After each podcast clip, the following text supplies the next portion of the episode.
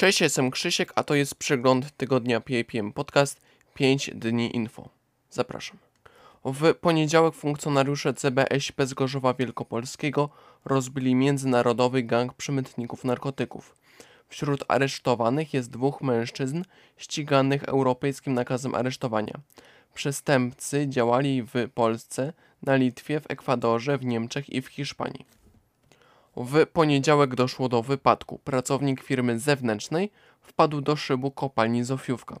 Za godzinę zgonu podaje się 22.35. Prokuratura wszczęła w tej sprawie śledztwo, a okoliczności wyjaśnia nadzór górniczy i policja. Teraz dwie informacje z wtorku.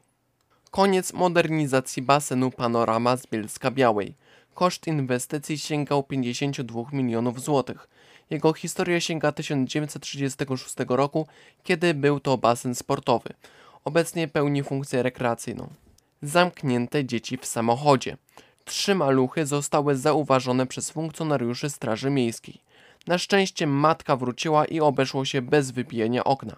Pamiętajmy jednak, że w czasie wysokich temperatur nie powinno zostawiać się kogokolwiek w samochodzie. To grozi udarem. W piątek z Piasecznego Sądu zbiegł więzień. Na poszukiwania ruszyli policjanci z lokalnej komendy. Jeśli ktoś go widział, niech dzwoni na 112. To są już wszystkie informacje, które przygotowałem na dzisiaj. Dobrej nocy życzę.